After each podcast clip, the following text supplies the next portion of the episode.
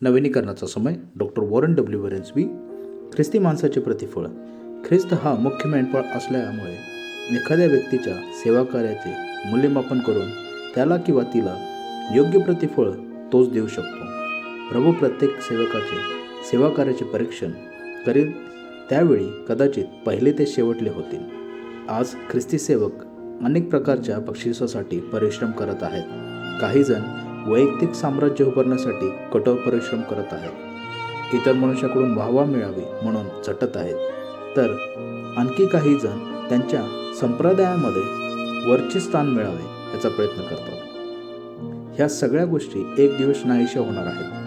शाबाश हे तारणाऱ्याचे उद्गार आणि त्यासोबत मिळणारा अविनाशी गौरव मुकुट केवळ त्याचीच प्रतिफळासाठी आपण झटू प्रयत्न करणे अगत्याचे आहे.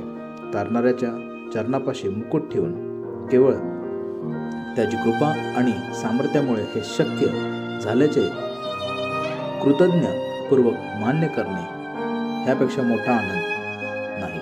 येशूला समोरासमोर पाहिल्यावर वैयक्तिक गौरवाची आस संपून जाते. आजचे वचन पहा मी लवकरच येतो आणि प्रत्येकाला ज्या त्या त्याच्या कृत्याप्रमाणे देण्यास मजजवळ वेतन आहे. प्रकटीकरण बावीस बारा.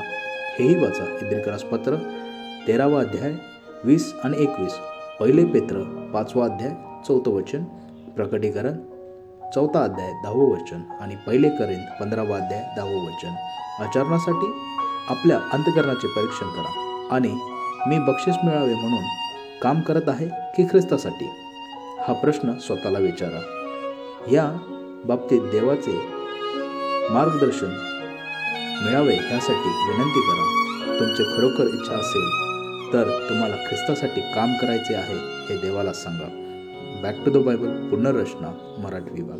देबाब करू आम्हा सर्वांना आशीर्वाद करू